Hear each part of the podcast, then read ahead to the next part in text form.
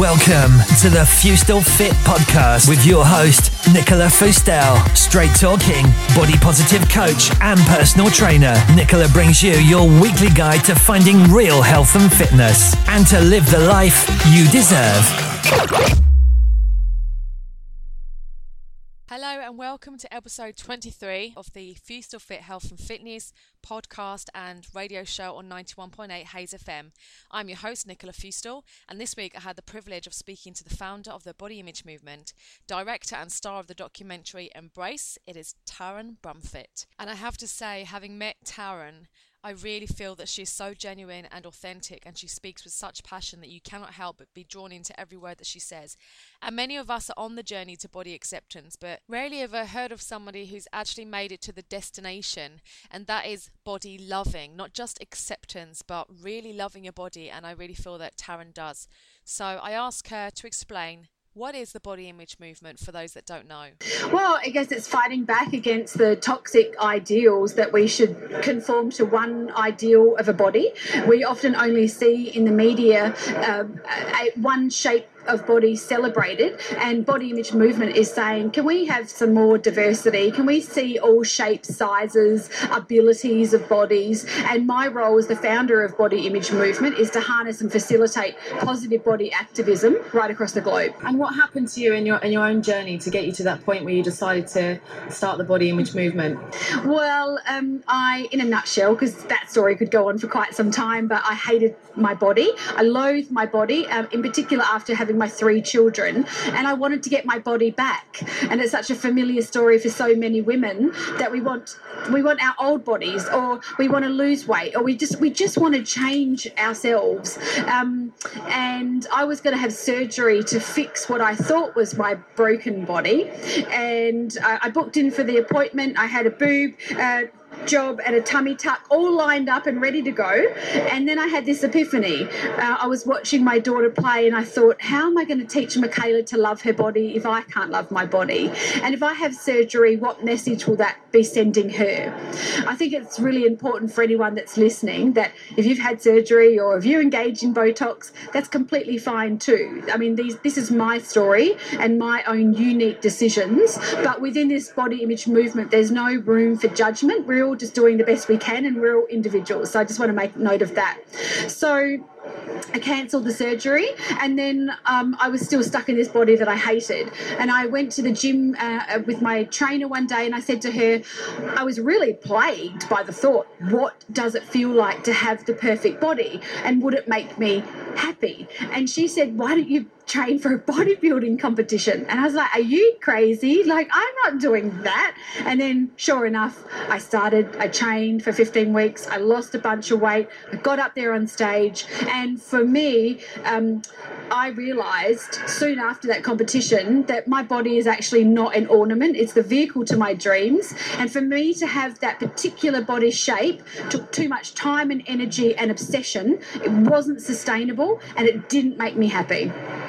So you say that after having your children, that's when you decided that you hated your body. But had you ever really felt negatively about your body before that? Well, I think on reflection, um, at the time it didn't feel like it was impacting my life in my teens and my 20s.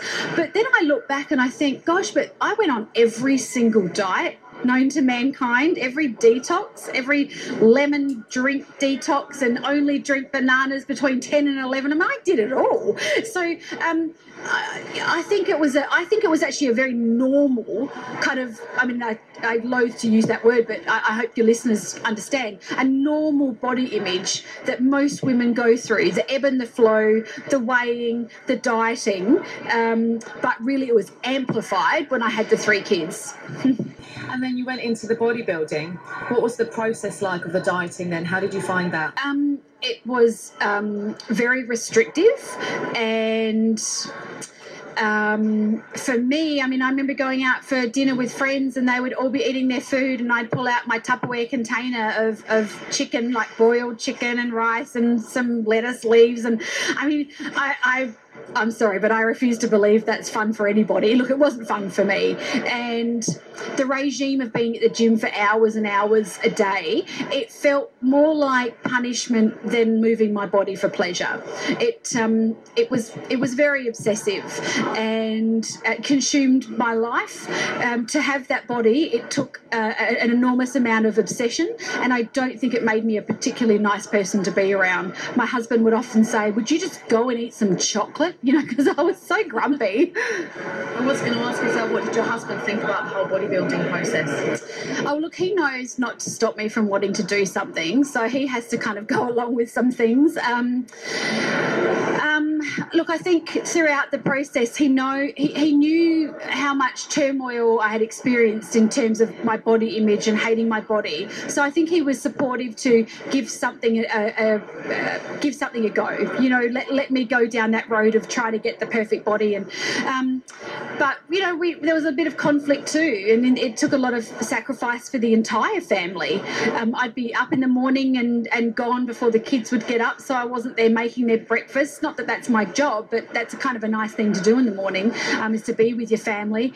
I never felt really present in my life because I was always thinking about the next meal preparation or what I was going to eat, what I wasn't going to eat, um, how much time I hadn't spent at the gym, and how I needed to spend more time at the gym.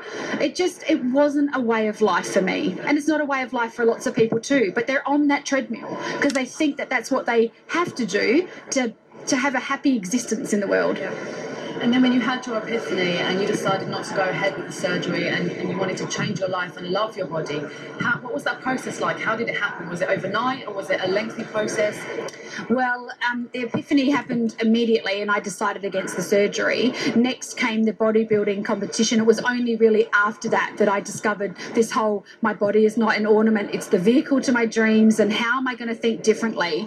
It doesn't happen overnight. You don't wake up miraculously one day and love your body. You know, it was a work in progress in those early days, and I think it's like a muscle that you grow. Um, and now, I mean, now it's just. Um, I, I, don't ever have a bad day about my body. I have unconditional love and respect for it. And um, gosh, it's like brushing your teeth. It's just it's just who I am. But it took some time and energy and effort in those early days. And along those early days, which moment did you decide I want to make the, the movie, the documentary Embrace? Um, when did I decide to make Embrace? Well, it became a very obvious choice to make when I received 7,000 emails and messages from women, mostly women, some men, but mostly women around the world. I, I just, I felt this level of responsibility to do something with that information. And having hated my body and I learnt myself how to love my body, I felt like I'd, I'd, won the golden ticket and I wanted to share that message and that story with as many people as I could. Also, I'd come across many inspiring stories, so I thought it's not my story that I want to share. It's it's Ricki Lake's, and it's Tina, the girl that suffers from anorexia, and it's Turia Pitt, who survived um, burns to seventy percent of her body. Or you know, there's these really fascinating characters in the film, and I just I wanted to give their stories life because I knew that it could inspire women to make a better choice about their relationship with their body. Um, filmmakers probably wanted to kill me because when I, I was very nonchalant in my approach to, I'll just make a documentary, like, you know, how hard could that be? but it's really hard making a documentary. It took two years, um, travelled the world, um, and it was tiring. It was taxing. Um, it was like a big emotional roller coaster. But we're we're here now, and what a great way to convey a message is is getting in front of people for ninety minutes through film. Was there ever a moment during the making of Embrace that you felt inauthentic, not feeling that confident in your own body? I never. No, because by that stage I'd founded the body image movement, um, and I was out on you know this crusade, I guess, to find and discover stories, and um, I just I have I haven't looked back in, in years. So during the movie, and when I've seen it, and there's the moment that you stand in the surgery in the room with that surgeon, and I just I was crying my eyes out, thinking about you. And um, how did that make you feel? Did it? Although obviously you loved your body already by then, but yeah. knowing that somebody else could think these ways about your body how did that make you feel? Well, um, it doesn't make me feel for myself. It makes me feel pain for others. Me standing there, um, getting my body torn to shreds, which is basically what happened to that Beverly Hills surgeon scene. Um, you know, I'm in my knickers, and he declares everything that's wrong with my body, where my nipples should be. I mean, the language was super toxic, and it was fine for me. You might have seen crazy eyes when I was looking at him, um, because I had so much I wanted to say, but I just thought I'm going to let it unfold. But I remember walking out after that and thinking, the hundreds and hundreds, but thousands of women around the world that experience that, that walk in those doors feeling really lousy about their bodies, and then have that person say to them, Yep, it's lousy, and you need to change basically everything. I mean, it's crushing. Um, so I think it was a really important part of the documentary to kind of expose what happens behind the scenes in a in a surgeon's office. Yeah. And how do you feel now about certain companies claiming that they're body positive and then still selling weight loss and weight products? It's a joke. I mean, I've had I've had many companies approach me and wanting wanting to do something with me, and it's a big it's a big fat no, because um, this this message is this body image movement, you know, this this journey that so many of us are on and collaborating and coming together, you know, like we are today, we are doing it from a very pure space, a very authentic space of wanting to help others. And time and time again, I see organizations, companies, diet industry, beauty industry, the fashion industry really pushing out these toxic messages and then trying to play in the space of body positivity too. I don't think you can have it both ways. Um, but the power of people pushing back against the toxic messages is, is what's going to make them change. Great, you've obviously got lots of attention from the media, and most of it is good, but there's obviously some bad things that come along with it as well, and some trolls commenting on things on Facebook and so on. How did that make you feel? What, what do you say to the trolls and people saying that you're promoting obesity? Well, I mean, there's always going to be nasty people in the world, um, and you know they're probably often miserable in their own world and uneducated to this bigger issue of, of body image. So um, I try not to spend too much time or energy worrying or thinking about what their thoughts are. Um, in terms of promoting obesity, it's something that comes up over and over again. Uh, the question's often asked to me in media interviews, and I always push back on that notion because I don't know a single human being on the planet that has made positive, lifelong, meaningful change that's come from shame or fear or guilt. So I know when people, because I've seen it with my very own eyes with this film and with this movement, when when people uh, give their body self care and self love and self respect and have self esteem, they make better choices for themselves because they look after this body. So um, I just think we've done what we've done for uh, so many years. Diets don't work. We know that. I mean, diet, uh, a four letter word where the first three letters spell die. I mean, I don't know. I mean, that's a sign, right, from the universe. Never go on one. 95% of diets don't work. And you mentioned there about education as well. Are you an advocate for health at every size? Oh, yeah. I mean, Dr. Linda Bacon, the founder of Health at Every Size, is in the film. She's phenomenal. Um, and she has like a triple degree. She's the smartest person I've ever, you know, come in contact with in my life. And she's in, her message just makes so much sense. And I, I often share the story in terms of, of health. I try to get the penny to drop for people when I'm, when I'm telling stories because I think for such a long time we've believed what we've believed and it takes something to kind of snap us out of it. But in terms of health, um, my brother uh, was, uh, gosh, he was. People always thought, oh, tall, dark, handsome, uh, handsome, charismatic. That's how people described him. He uh, he played Sean Penn's movie double in The Thin Red Line. So to the observer, to the outsider, he had it all. Now, if I put Jason next to an overweight man, and then asked a hundred people, who do you think's healthier out of these two men standing here? They all would have chosen Jason, and he was a heroin addict and he subsequently died from his addiction. So you can't see health. You can't see it. It's not possible.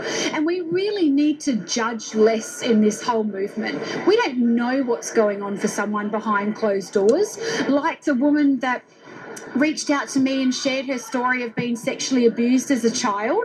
She wrote to me and said, I'm in my 20s, I have a couple of children, I'm fat, and I get that. And I walk down the street and I feel so judged for being fat. But what people don't know, and what I've never shared with anyone, I mean, that's huge for me, right? She, she shared for the first time in her life that she suffered from sexual abuse. Um, she said, what people don't know is I am just trying to survive every day.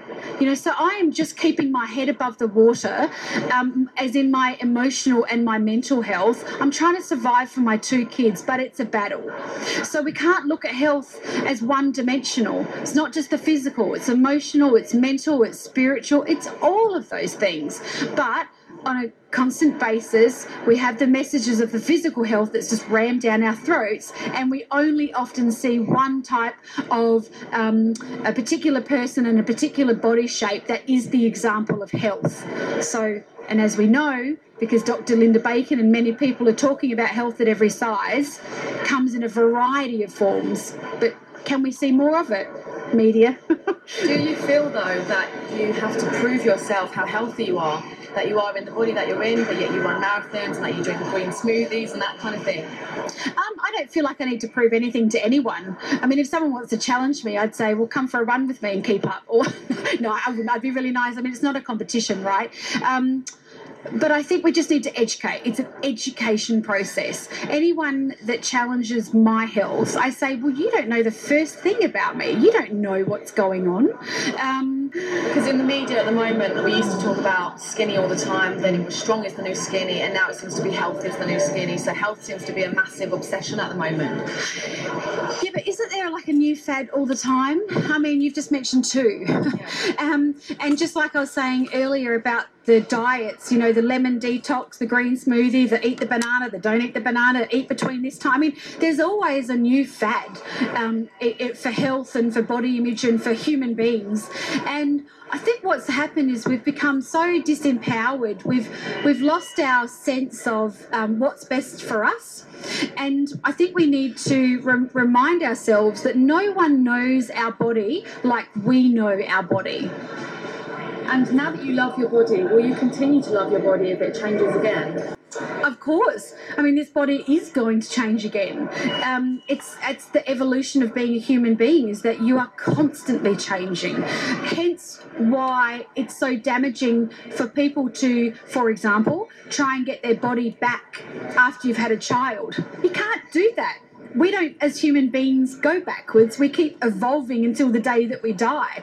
So I want to embrace every age and every stage. And as I get more wrinkles on my face, you know, I look at them and think they're that they remind me that life is short and the bucket list is long. Um, I'm very grateful for being here, and whatever form this body chooses to take, um, I'm gonna I'm gonna live life, embrace my body, and and get on with it. And I hope lots of people do after they've seen Embrace too.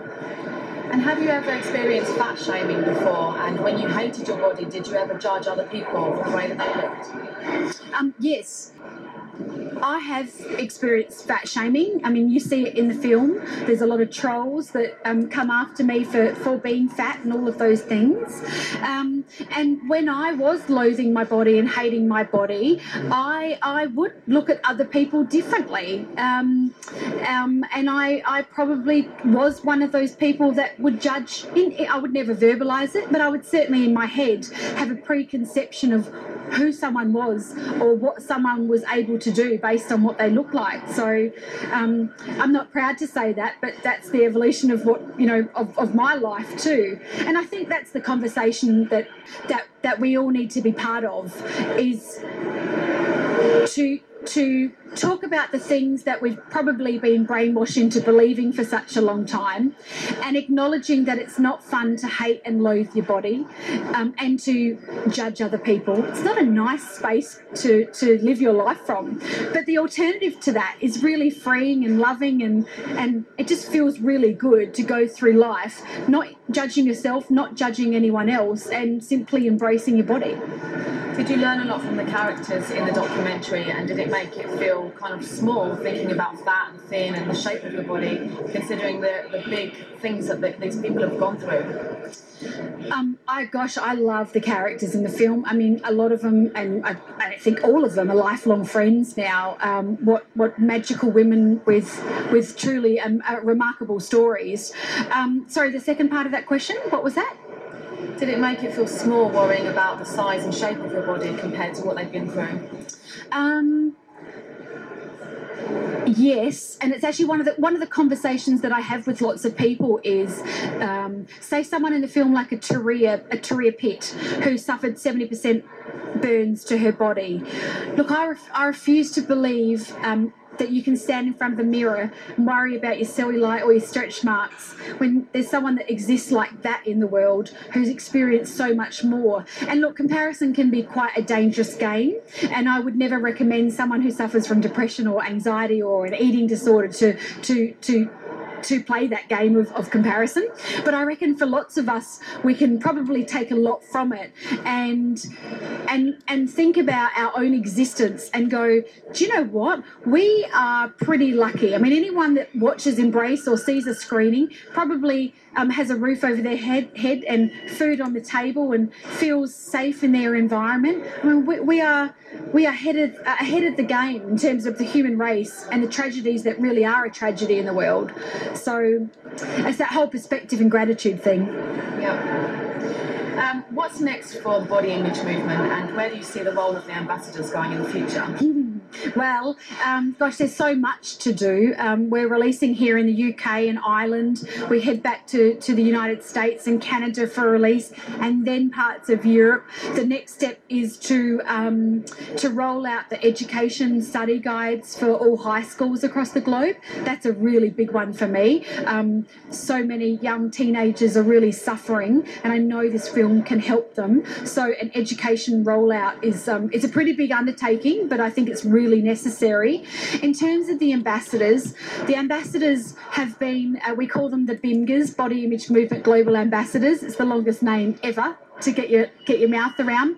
But this movement truly wouldn't be what it is without them. There are over 800 women, mostly women. I think there's like two men around the world that are sharing the missions and the va- values and um, and the goals of the movement in their communities. It's so very helpful. Um, we're going to start training this year, connecting more, um, coming together, and at some stage, and this is the first time I've said this, but I'm I've put it out there to the universe now now, I want to pull, of, pull all of us together and have a conference where we can sit around and really plan a strategy to to build on this beginning of a global movement of change time zones might be an issue. no, no, we've got to get everyone to a certain oh, spot. Oh, wow. Like, yes. Can you fly us over, please?